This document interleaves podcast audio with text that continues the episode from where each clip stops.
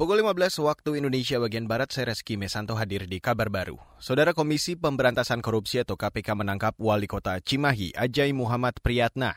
Penangkapan dilakukan hari ini sekitar pukul 10 waktu Indonesia bagian Barat.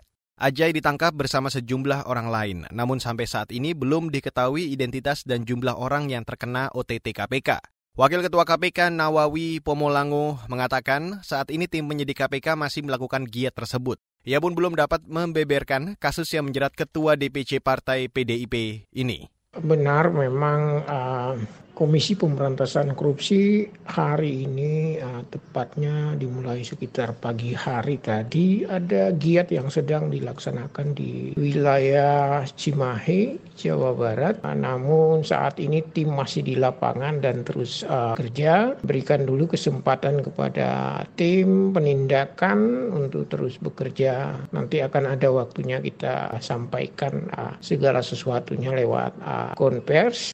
Itu tadi Wakil Ketua KPK Nawawi Pomolango. Ajay merupakan politikus PDIP yang dilantik sebagai wali kota Cimahi pada Oktober 2017 lalu. Penangkapan Ajay menambah daftar pejabat partai yang tercokok dalam operasi senyap KPK. Sebelumnya, KPK menangkap Wakil Ketua Umum Partai Gerindra, Edi Prabowo, yang saat itu menjabat Menteri Kelautan dan Perikanan.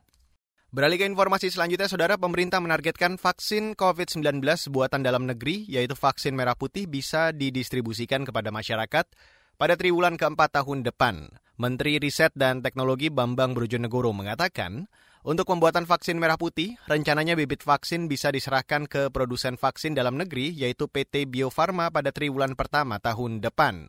Menurut Bambang, saat ini pengembangan vaksin merah putih yang paling progresif adalah yang dikembangkan lembaga biologi molekuler Eijkman yang sudah mencapai kemajuan 50% dari skala laboratorium.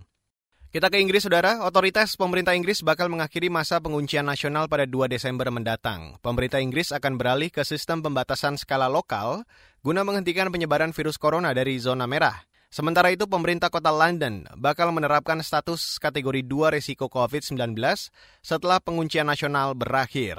Kategori 2 disebut sebagai kategori peringatan keras akan ancaman bahaya. Dan dalam kategori ini, masyarakat di kota London dilarang mengadakan perkumpulan di dalam ruangan. Sedangkan di luar ruangan, perkumpulan maksimal 6 orang. Dan saudara demikian kabar baru pukul 15, saya Reski Mesanto.